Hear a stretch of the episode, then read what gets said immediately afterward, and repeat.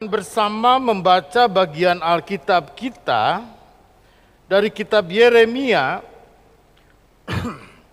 Yeremia pasal 1 ayat 4 hingga ayatnya yang ke-10.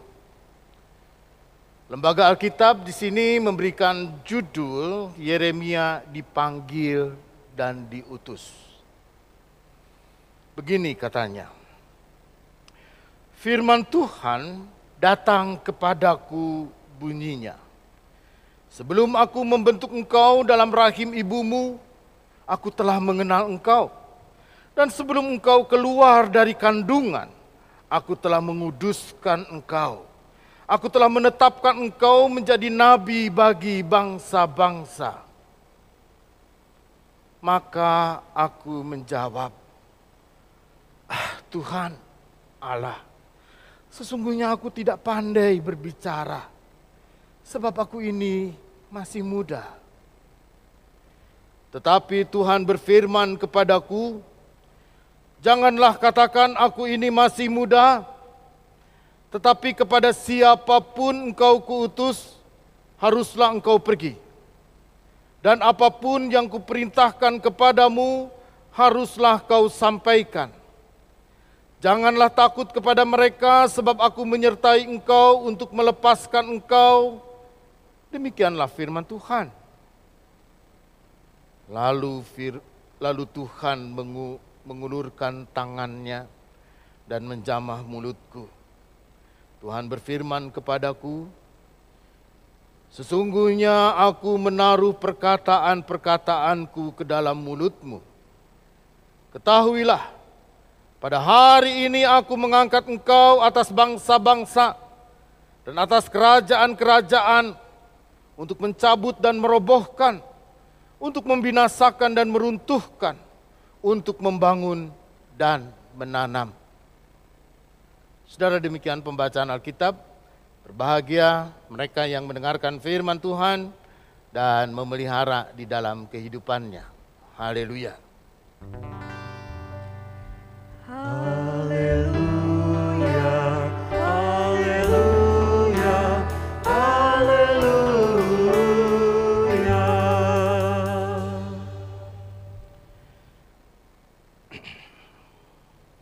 Bapak, Ibu, dan saudara-saudara yang kekasih di dalam Tuhan, pernahkah Bapak Ibu merenung, atau mungkin anak kita bertanya, untuk apa kita ada di dalam dunia ini? Saudara, mungkin ada anak juga yang kemudian dia mempertanyakan, "Mah, untuk apa aku dilahirkan?" Dan bahkan saudara di dalam pertengkaran tidak jarang antara orang tua dengan anak. Lalu kemudian ada terjadi kekerasan terhadap anak. Lalu anak itu pun juga protes. Lalu dengan dia mengatakan, kenapa aku dipukul mak? Kenapa aku dilahirkan? Apakah aku dilahirkan hanya untuk dipukul?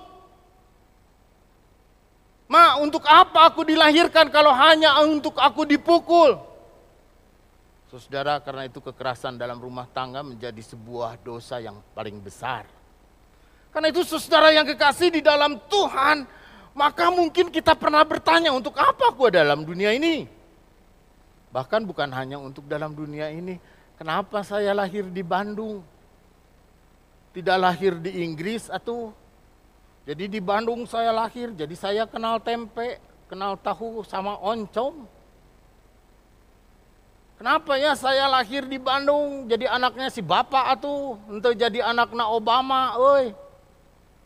Saudara yang kekasih di dalam Tuhan, maka seorang filsuf namanya Francis Bacon, dia mengatakan vita ignoransia.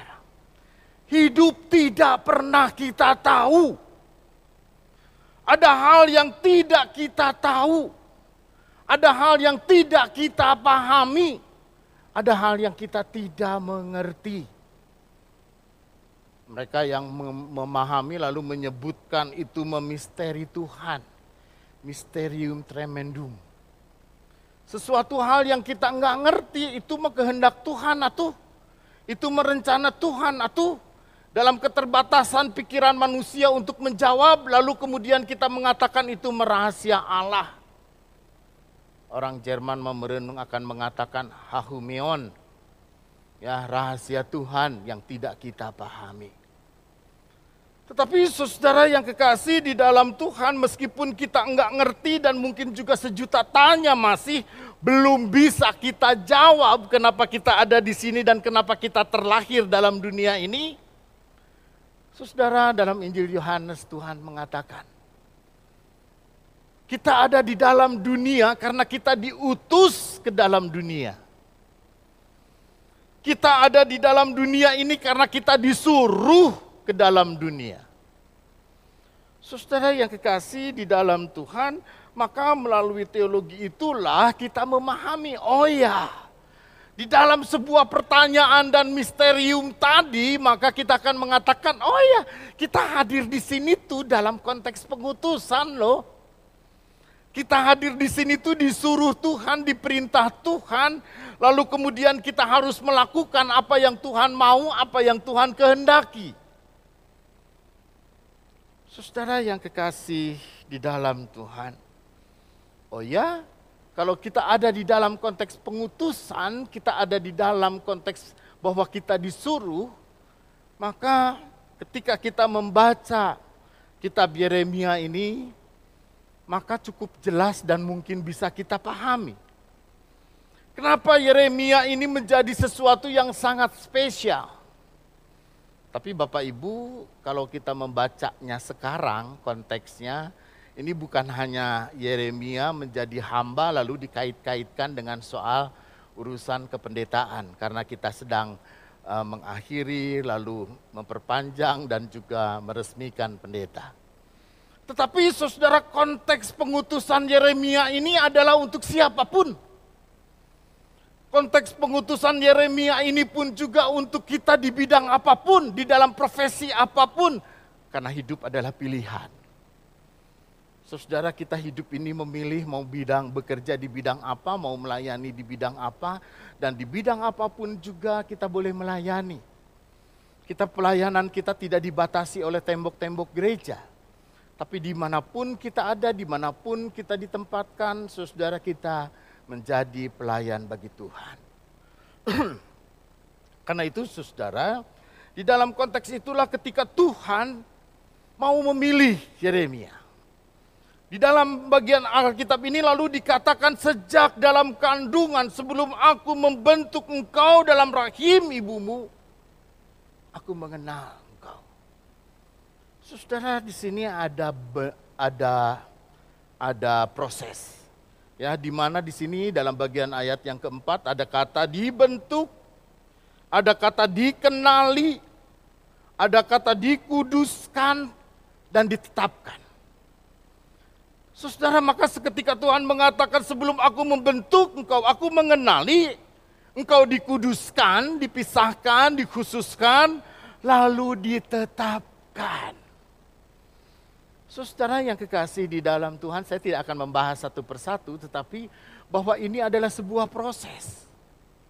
Ini adalah sebuah proses yang harus dijalani seseorang ketika dia pun juga memang lalu kemudian sudah dipilih oleh Tuhan. Ketika dia pun juga memang sudah dikuduskan oleh Tuhan. Dia pun juga memang sudah dikhususkan oleh Tuhan untuk melayani, untuk melakukan sesuatu utusan dan diutus oleh Tuhan. Melalui sebuah proses yang cukup panjang. Proses itu terjadi tidak hanya sekedar ujuk-ujuk. Ya ujuk-ujuk tiba-tiba sekonyong-konyong lalu kemudian orang menjelma itu menjadi seorang hamba atau menjadi seorang nabi. Atau lalu kemudian dengan gampang, dengan mudah lalu kemudian tiba-tiba jadi weh Saudara-saudara yang kekasih di dalam Tuhan, tapi di dalam proses pemanggilan dan proses penetapan ini pun juga adalah sebuah proses yang cukup panjang yang menyangkut diri dan kedirian. Bukan hanya sekedar secara fisik atau personality, tapi juga kapasitas komitmen dan panggilan seseorang kepada panggilan itu sendiri. Karena itu saudara yang kekasih di dalam Tuhan, maka aku mengatakan, ya Yeremia ini, ah Tuhan, aku ini masih muda, aku tidak pandai bicara. Saudara yang kekasih di dalam Tuhan memang benar ketika Yeremia dipanggil, itu umurnya mungkin ya para penafsir mengatakan sekitar 18 tahun. Padahal orang untuk memasuki jabatan-jabatan kenabian atau pelayanan itu biasanya pada umur 20 tahun. Saudara yang kekasih di dalam Tuhan, maka di dalam proses ini pun juga melalui proses yang panjang, toh Yeremia pun juga mengalami kesangsian. Saudara, kalau Bapak Ibu berkenan untuk memperhatikannya, tidak ada penolakan Yeremia tidak menolak. Aku nggak mau. Ya, Bapak Ibu, kalau kita memahami beberapa respon orang, ya respon orang terhadap panggilan Tuhan, misalnya kita bisa melihat bagaimana Gideon ketika dipanggil oleh Tuhan. Ya, Gideon disuruh oleh Tuhan untuk menjadi hakim dan membela Israel. Maka dia membuat guntingan bulu domba. Kalau bulu domba itu pada pagi hari basah lalu di sekitarnya kering atau sebaliknya bulu domba itu kering lalu di sekitarnya basah, maka saya percaya kalau itu adalah Tuhan yang memanggil. Saudara, beda Gideon, beda lagi Yunus. Yunus ketika dia disuruh pergi ke Ninive malah dia pergi ke Tarsus. Ya, dia pergi lalu kemudian dia menolak. Dia nggak mau. Ya, lalu kemudian meskipun pada ujungnya dia memenuhi panggilan itu. Beda lagi dengan Yere, dengan Yesaya. Ketika Yesaya siapa yang harus kuutus? Lalu kemudian Yesaya dengan kuat dan dengan sungguh mengatakan, "Utuslah aku." Ya, dia dengan teguh mengatakan, "Utuslah aku." Saudara yang kekasih di dalam Tuhan, tapi Yeremia berbeda. Dia tidak menolak, dia pun juga tidak menghindari, tetapi yang dia lakukan, dia mempertanyakan apakah saya yang masih muda ini, saya yang tidak pandai bicara ini, apakah Tuhan mau pakai? Apakah Tuhan mau menggunakan saya dengan segala keberadaan, dengan segala kelemahan, dengan segala keterbatasan dan kerapuhan-kerapuhannya? Saudara yang kekasih di dalam Tuhan. Lalu Tuhan mengatakan, jangan katakan kamu masih muda. Jangan katakan, itu bukan persoalanmu. Tetapi Tuhan mau mengatakan ke mana saja engkau kuutus dan apa pun yang kuperintahkan haruslah engkau sampaikan. Saudara, maka di sini bukan lagi soal kemampuan pada Yeremia. Tapi di sini adalah soal komitmen dan kepatuhan Yeremia kepada Tuhan. Jangan katakan kamu masih muda atau aduh. Biasanya Bapak Ibu, tapi ini mah di gereja saya, kalau di GKP Bandung mah pasti enggak ada deh. GKP Bandung makan hebat-hebat. Jadi kalau ada warga jemaat yang diminta untuk menjadi majelis, ya atau menjadi penatua jemaat, itu kalau di gereja saya tuh banyak, aduh Pak Pendeta jangan saya dong. Saya mah enggak bisa ngomong. Aduh Pak Pendeta jangan saya dong. Saya mah enggak bisa apa-apa. Ini mah di gereja saya bukan di GKP Bandung. GKP Bandung mah hebat-hebat atuh. Ya. Saudara yang kekasih di dalam Tuhan, tapi Tuhan mau katakan jangan kau katakan masih muda. Jangan kau katakan. Saudara kenapa? Karena Tuhan. Ini pekerjaan Tuhan nih. Ya ke mana pun kau kuutus dan apa pun yang kuperintahkan kamu harus pokoknya nama patuh we. Pokoknya taat aja kepada kehendak Tuhan. Dan memang benar saudara. Ya pada ayat yang ke-9 lalu Tuhan mengulurkan tangan menjama mulutnya. Aku sudah menaruh perkataan ke perkataan jadi dengan kata lain, saudara, maka di dalam pengutusan ini bukan soal kemampuan perlu, memang benar kompetensi perlu. Ya, kecerdasan perlu, sangat diperlukan. Tetapi lebih daripada itu, saudara, yang perlu adalah sebuah ketaatan, sebuah kepatuhan. Saudara kita tidak pernah mengerti vita ignoransia tadi. Hidup kan kita tidak pernah paham. Kenapa saya ada di sini? Kenapa saya lahir? Kenapa saya pun juga ada di melakukan ini dan itu? nggak ngerti. Dan ketika kita pun juga kita bekerja, ya sudahlah, nggak banyak hal yang kita tidak paham, yang tidak pernah kita tahu. Seperti apa hidup kita ini kok tiba-tiba jadinya kok jaya begini. Saudara yang kekasih di dalam Tuhan, maka ketika kita menjadi hamba, dipanggil dan diutus oleh Tuhan, maka kita tidak usah lagi mempertanyakan, emang gue bisa apa enggak? Saudara, maka di sini adalah kerelaan. Asal kita mau, asal kita rela, nggak usah menolak. Saudara sama seperti Yeremia, dia mau. Benar, dia pun juga rela. Oke, saya menyediakan diri dengan segala keberadaannya. Maka Tuhan yang memperlengkapi. Bapak Ibu dan saudara-saudara yang kekasih di dalam Tuhan, saya ingat benar ketika istri saya, Pendeta Melani itu ditahbiskan di gereja GKI di Bekasi. Lalu setelah ditahbiskan ada seorang pendeta senior, ya mungkin Bapak Ibu kenal namanya Pendeta Suwatami Suteja dia memanggil saya. Erik, sini. Ya bu. Erik, kamu di rumah ada pembantu enggak? Ada bu. Oh ya, enggak, saya cuma ngebayang aja kesibukan kamu, kesibukan Melani, sibuk banget. Gitu, ya syukurlah kalau ada pembantu mah. Itu, itu pembantu kalau disuruh masak, masak enggak? Ya masak atau bu, itu pembantu kalau disuruh nyuci, nyuci enggak? Nyuci bu. Gitu. Oh ya? Emang ada berapa pembantu? Ada dua bu. Yang satu nemenin anak-anak, yang lain-lain beres-beres. Yang satu urusan rumah tangga dan yang lain, oh ya gitu syukurlah. Gitu. Tapi kalau pembantu itu yang masak, pembantu itu yang ngebersihin rumah, yang apa, terus yang beli gasnya siapa?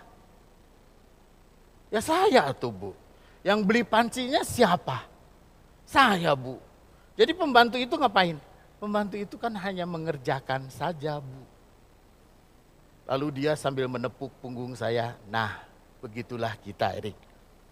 Kita hamba Tuhan. Yang kita tahu adalah bagaimana kita mengerjakannya saja. Yang kita tahu adalah bagaimana kita melakukannya saja. Yang kita tahu adalah dalam ketaatan dan juga di dalam kepatuhan kita, kita mengerjakan apa pun yang terbaik. Selebihnya, Tuhan itu yang menyediakan. Selebihnya Tuhan dong yang menyiapkan. Yahweh Jireh.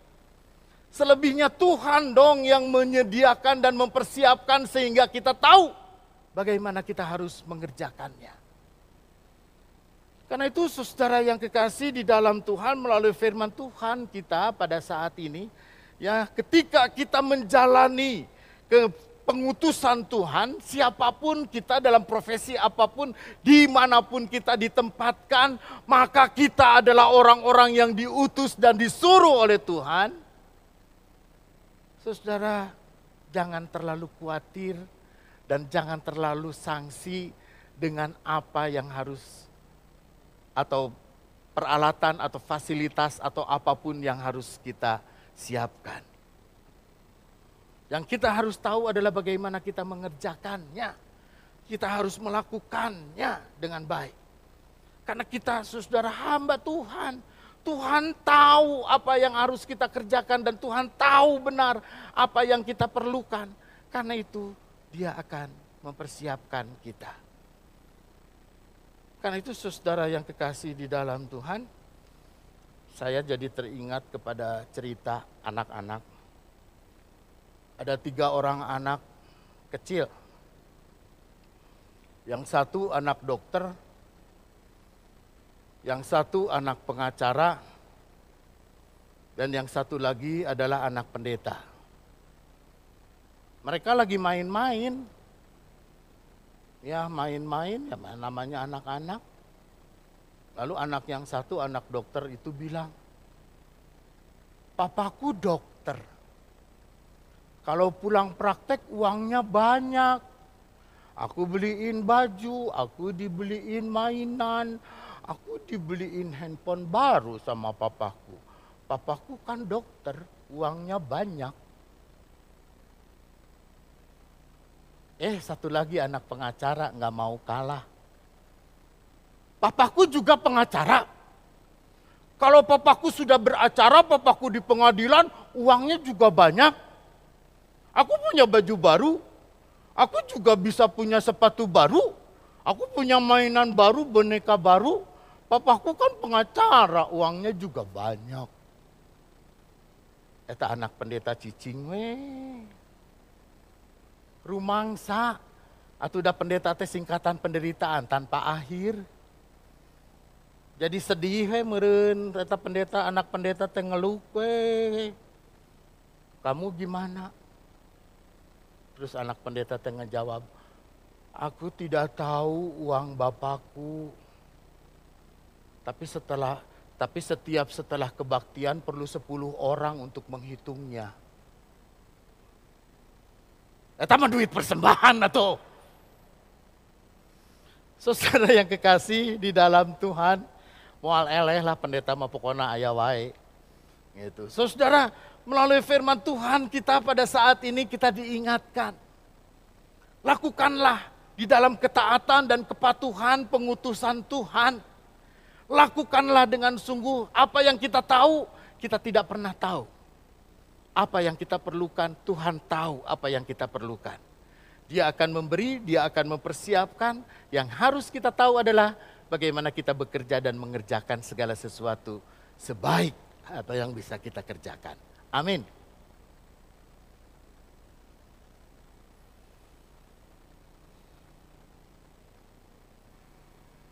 Saudara, sementara kita